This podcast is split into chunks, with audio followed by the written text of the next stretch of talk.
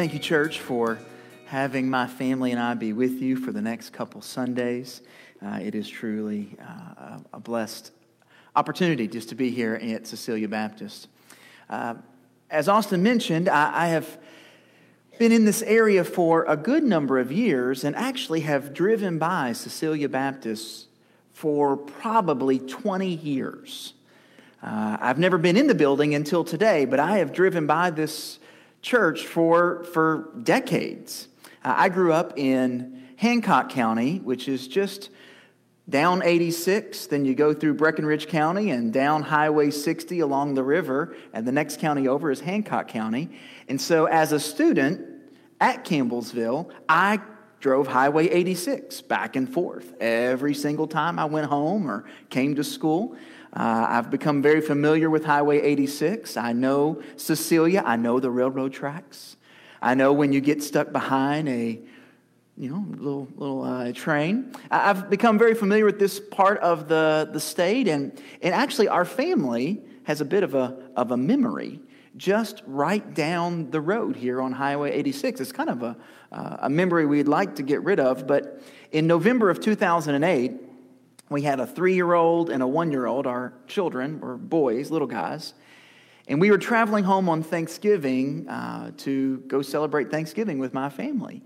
And just a little bit past the railroad tracks, which I guess, which direction? They're over here, right? Yeah, uh, that way. Thank you. Okay, a real little past the railroad tracks. Our youngest, our one-year-old at the time, uh, began having seizures.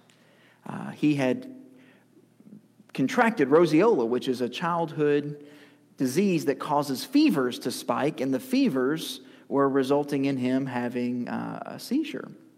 And so we pull over, and, and we're literally in the ditch, just, just right down the way, and I'm on the phone calling nine one one, and my wife has got the baby out of the car seat, and, and she's out in the, the ditch, basically, on her knees, yelling for Jesus' help. And when I say yelling, only mothers can understand that kind of yell. And my little three-year-old, still in the car seat, he looks over to me and he says, "Daddy, why is Mommy yelling at Jesus?" And to explain, well, she's just praying really loud right now. And uh, the E M S got there so quick. I mean, within just minutes, off to Hard Memorial we go. And we're there the whole Thanksgiving break uh, for him to recover. And and. Good doctors and good physicians knew exactly what to do, and, and we were able to be uh, cared for. But it is good to have a new memory of Cecilia to replace that memory ten years ago. So from here on out, I'll try to put that memory aside and remember our time here at Cecilia Baptist. So again, thank you so much for having us uh, come. Uh, if you have your Bibles, and I hope you do, I would invite you to turn to John chapter one, John chapter one.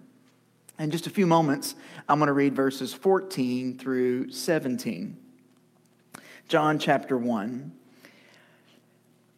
I want to point your attention for the next couple Sundays to John's account of the arrival of Jesus. John's gospel is different than the other accounts of Jesus' arrival. Matthew's gospel, Luke's gospel, speaks of angels and shepherds and wise men, uh, speaks of a star in the night sky, a census that had to be taken, uh, speaks of little Bethlehem and Mary and Joseph and a manger. John's gospel doesn't mention any of those details. It doesn't include any of those items for us to think on. John's gospel begins with Jesus' arrival as an announcement of something huge, something enormous, something significant has taken place. It's, it's an announcement of something profound, that the timeline of history has now been divided into the time before and the time of Jesus' arrival. You don't have a little nativity scene in John's gospel. You don't have shepherds lowly in the fields. No, you have an announcement that something has broke forth. Something has broken in, and something has now changed all of eternity. John's gospel starts in a way that sets the stage for really all of John's writing about Jesus, and that he's going to portray Jesus and clearly describe Jesus as the one that God has sent, the one and only Son of God who has come into the world to save sinners from their sin. If you have been saved by the blood of Jesus, can you say amen? It's a transformational announcement. It's something majestic, something wholly different than anything the world had ever known. John's gospel will open this announcement, announcement by describing Jesus in, in a way that is so key, and I want to focus on those descriptors today and next Sunday, that Jesus is both full of grace and truth. That the Jesus that we worship and the Jesus we serve and the Jesus that has saved us is full of both grace and truth. It's not either or, it's both and. This is what John wants us to know. We read this in John chapter one, starting in verse fourteen. I'm reading out of the Christian Standard Version. John writes under the inspiration of the Holy Spirit, "And the Word became flesh and dwelt among us. We have observed his glory, the glory of the one and only Son from the Father, full of grace and truth." Full of what? Grace and truth. John the Baptist testified concerning him and exclaimed, "This was the one of whom I said, 'The one coming after me ranks ahead of me because he existed before me.' Indeed, we have all received grace upon grace from his fullness. For the law was given through Moses. Grace and truth came through Jesus Christ." What came through Jesus Christ? Grace and truth. Friends, this morning, if you have the sermon insert, please take it out. And I just want to talk for a few moments about grace upon grace upon grace. And we'll tackle truth next Sunday. You know, there's much in the Christmas season about someone special coming to town. There's even a song we sing. Maybe you have heard it. "Oh, you better watch out. You better not. You better not cry. I'm telling you why." This is the crowd participation section of the sermon. Engage as often as you like. Who's coming to town? Santa Claus is coming to town. And, you know, I've always found that song quite terrifying to children. You better not cry. You better not fuss. If you do, guess what? Someone's going to know, and he's shaking a list. And he's checking it twice. I mean, what if our employers thought these ways about us in our work? He's taking a list. He's checking it twice. He's going to find out if you've been naughty or nice, because who's coming to town? Santa Claus is coming to town. Y- y'all have heard that song, have you not? Cecilia Baptist, have you heard that song? I'm going to goad you until you participate. That's what I do with my students. That's what I'm going to do with you, okay? Are we in agreement? All right. You know, we terrify children with this announcement that someone's coming to town, someone special's coming to town, and he's watching, and he's waiting, and he's taking a note, and he's taking lists, and you're going to be on one of two sides. Well, John wants to announce someone has come, that someone has arrived. It, it, it reminds me more of the joy-filled arrivals when we know that in his coming, grace has come in his coming, that, that maybe Jesus is not to terrify children. Jesus is not to scare us onto behavior modification. It's not about being good or being naughty. It's not about being on a list or not being on a list. No, there is grace upon grace in the coming of Jesus. Amen? Verse fourteen, look at that with me again. It says, the Word, the Word, that's Jesus, the Logos, the Son of God, has become flesh and has dwelt among us. The Word has become flesh. Jesus, who existed before eternity was ever eternity, before time ever began to be calculated. Jesus, who was God, who is God, who was with God in the beginning, John chapter one, verse one and two says, and through him all things that were created were created by him and for him and through him, that this God the Son, who is co-equal with God the Father and God the Spirit, who brought everything that we know of the universe into existence, became human flesh. That seems like a big deal.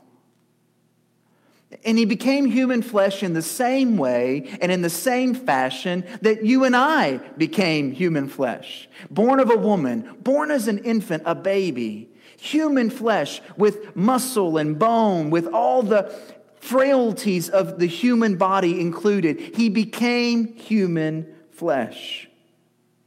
He dwells among us.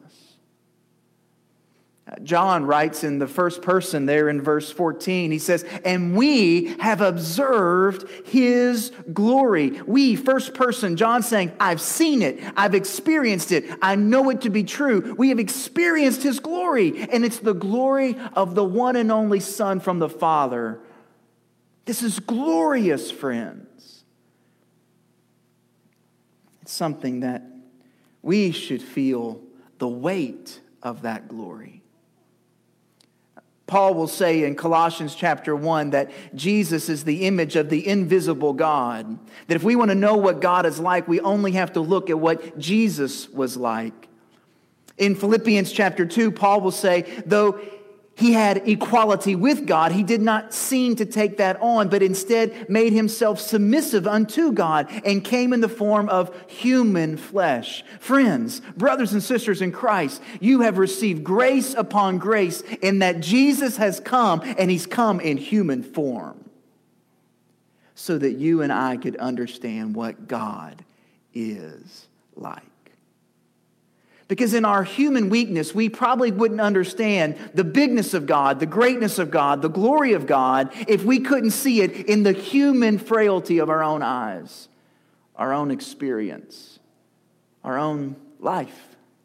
But Jesus has come and he has shown us grace. And I can imagine if I went around this room this morning, though none of you have actually seen him with your own physical eyes, none of you have heard him with your own audible ear canals, though you've never touched him, you could say you have personally experienced the glory of the one and only Son from the Father. How is that? You didn't live in the time he lived. You never walked the places he walked. You weren't even born in the same millennium at which he was born. Well, First Peter chapter one, verse eight and nine tells us exactly how it works. The scripture says, for you have not seen him, you love him. And though you are not seeing him now, you believe in him and you rejoice with inexpressible and glorious joy because you are receiving the goal of your faith, the salvation of your souls. Friends, we have a glorious Savior who has come, and though we haven't seen him with our own eyes and though we can't touch him with our own hands, we can believe in him and love him because he has shown his glory throughout all the ages. Amen? Amen? There's grace in his coming. You know, there's also grace in his saving. John wants us to understand that in verse sixteen. Look with me there again. Are you doing okay? Are you with me? Say, I'm with you. I have to do that sometimes with my Center Kid kiddos. If you're with me, say you're with me. I may have to do that at Cecilia Baptist here a little bit. Are you with me? Verse sixteen. Again, first person, John says, we have all received grace upon grace from his fullness. Say that phrase with me again. Grace upon grace. Say it with me. Grace upon grace. Uh, turn to your neighbor and say, you got grace upon grace. And turn to some other neighbor and say, and you, you've even got more grace upon grace. Grace upon grace. You know, it's an interesting way to describe something. Uh, John, the writer of this gospel, he, he, he wants to express a compounding effect of grace. Grace upon grace. It, it could really be an infinite arrangement of that. Grace upon grace upon grace upon grace upon grace. It, it's meant more than just the two graces. It's really the sense of numerous graces. Grace upon grace upon grace. And through Jesus' salvation, we have received grace upon grace upon grace upon grace. Uh, uh, let me ask you, and this is the most interesting ornament right here in front of me. Uh, how many of you like mashed potatoes? Like mashed potatoes? I, over Thanksgiving and Christmas break, I was at my mother-in-law, and she makes outstanding mashed potatoes. Uh, my wife makes great mashed potatoes. I love mashed potatoes. I like them at Cracker Barrel, if you've been there. I like them at Old Charlie's, you know, little garlic mashed potatoes. I like them with the skin-on mashed potatoes. I like mashed potatoes with gravy. Can I get an amen? That's the most strong amen all morning. Gravy. I like mashed potatoes with a little butter, you know. Have you ever made that little well and you just put the cube of butter right in there and so that it makes like a little island right in the middle of the mashed potatoes? Amen, Amen brother. Amen. What if, let's say you were going to a restaurant that had a buffet line, a serving line, and you were to walk through with an empty plate. And let's say they were serving maybe roast or, oh yeah, definitely roast. Roast, potatoes, what do you need? You, you got to have a good plate of mashed potatoes, carrots, green beans. And let's say you're walking through the line and you have an empty plate and you put your plate out for the server to put some mashed potatoes on your plate and they pull out a teaspoon. This is disastrous, right? Put a teaspoon of mashed potatoes. Teaspoon? Who are you? You say, no, no, hang on, hang on. Please, please, don't embarrass me. We need a little something bigger. So they, they pull out an ice cream scoop. Kids in the schools, high schools, middle schools, you've seen that ice cream scoop of mashed potatoes. It looks like a dome, perfectly shaped. You know, puts out a dome of mashed potatoes. No, no, no, sir, please, ma'am. I need more mashed potatoes than a teaspoon or a, or a ice cream scoop. And let's say they're just being a little bit silly and a little bit embarrassed, and so they pull out a bucket shovel. Now we're getting serious. I mean, one of those you scrape your sidewalk with when it snows. They're going to get you now a real shovel of mashed potatoes, and they put that on your plate. Now you're getting the sense of what John is trying to understand. It's not a teaspoon of grace. It's not an ice cream scoop of grace. It's a bucket of grace. It's a scoop upon scoop upon scoop. It's an infinite amount. Friends, upon Jesus' fullness and upon his coming, in his work in our lives, we have received grace upon grace upon grace upon grace. You couldn't earn it. You couldn't do anything for it. You can't make it become more or less. Because of God's love for you and his willing to save sinners, you have been saved by grace. Paul wants us to know that. He writes in Romans chapter five, since by one man's trespass, that's Adam, death has reigned through that one man, how much more will those who receive the overflow of grace and the gift of righteousness reign in life through that one man, Jesus Christ? Of course, the most known passage, Ephesians chapter two, verse six through eight. And this says, God also has raised us up with him and seated us with him in the heavens in Christ Jesus, so that in the coming ages God might display the immeasurable riches of his what?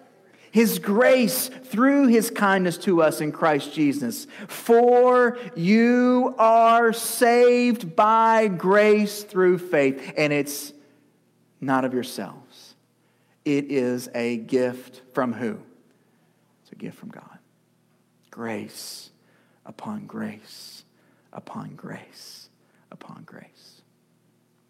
Friends, we have received through Jesus grace upon grace in his coming, in his saving.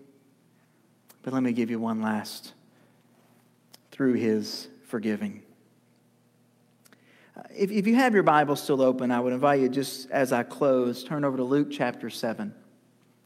Luke chapter seven. Luke chapter seven, starting in verse thirty-six, tells of a story of Jesus being invited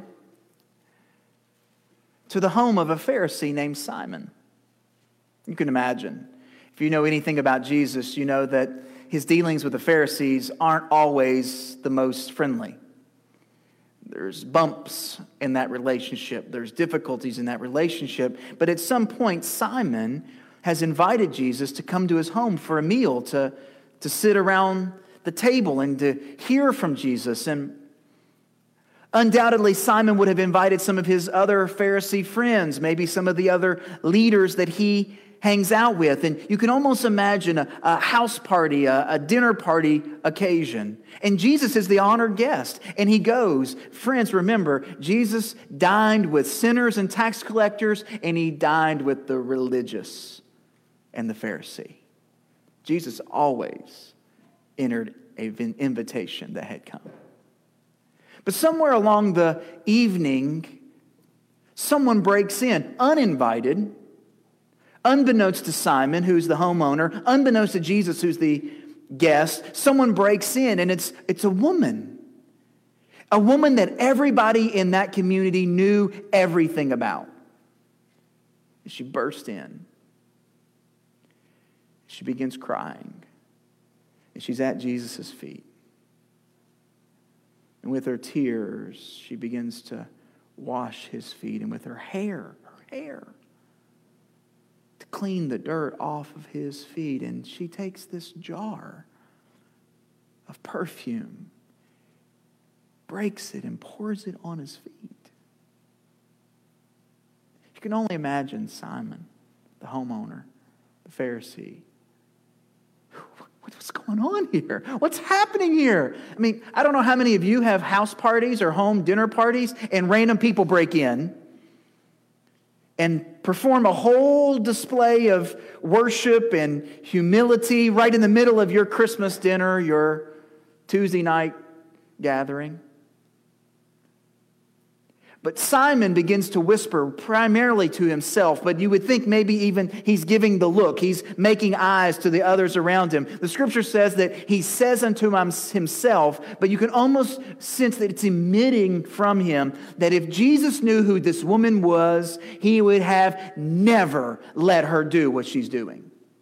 If he knew her past, her present, knew her reputation, knew her place in society, he would never allow this. If he was really a prophet, if he was really a righteous man, a dignitary for God, he would never let this woman touch him. And let me tell you, friends, Jesus is full of grace, but he's also full of truth. And without even hearing Simon's words spoken, he responds to Simon in this parable. And the parable goes something like this. There were two men who owed a debt, one small, one large. And those that they owed the debt to forgave them both. Both debts wiped away, the small and the large, completely erased. And Jesus asked, which of the two would love the one who owed or owned the debt more? Now, Simon is a teacher of the law. He's a Pharisee. He's trained in the, in the Torah, the Old Testament law. He says, well, if you got a small debt and a large debt, and both are forgiven, who's going to be more thankful? Who's going to be more appreciative? It's the one with the bigger debt. And Jesus answers, you have rightly said so. Those who have been forgiven much love much. And then he does something spectacular, friends. He turns to the woman, yet still speaking to Simon. And he says, even though her sins are many, because she has loved much, she has been forgiven much. And then he looks at her in the face and says, your sins are forgiven. Grace upon grace, upon grace, upon grace. And if we all looked at our hearts, we all looked at our souls, we might act like Simon the Pharisee, but every one of us in this room is the woman on her knees. Because we know our hearts. We know our failures. We know our mistakes. We know our regrets. We know where we have failed the Lord by not doing what was right. Or we have failed the Lord because we were disobedient. We know we should have done what was best. And he says to each one of us, though your sins are many, they are forgiven. Grace upon grace upon grace upon grace. We have received grace in his coming. We have received grace in his salvation. And every one of us have received grace in his forgiveness. Amen. Amen. Let's pray together. Just as your heads are bowed and you're thinking about your life, maybe this morning you recognize you have been unthankful for the grace of our Lord and Savior Jesus Christ. Maybe you haven't savored how much grace has been applied to your life. Maybe you haven't even noticed how much grace has been appropriated to you. And you just in your heart right now feel an abundance and inexpressible joy of gratitude for the grace that has been shown to you.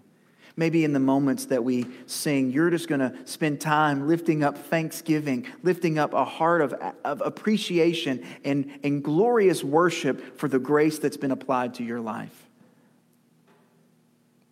Maybe others of you in this room would say, I am that woman. I just need to fall at the feet of Jesus. I need to confess my sin before him so I can receive his gracious offer of forgiveness. We're going to have some of our pastors here available. The altar is always open. If you would like someone to pray with you, pray alongside of you, or pray alone, you're more than welcome to come. I'm going to pray for us, and then we're going to have a time of invitation and response. Dear God, we thank you that you sent Jesus full of grace and truth. We're thankful that Jesus came and showed the world that you had a purpose and a plan to save sinners. We're so thankful. And amidst all of our mistakes and our failures, all of our regrets, you show grace upon grace to each and every one of us. So, Father, we just allow your Spirit to move now in this time of response. Whatever you're laying on the hearts of these brothers and sisters, I pray that they would respond appropriately in worship, in prayer, in repentance, in surrender, in obedience. I pray in Jesus' name. Amen. Would you stand?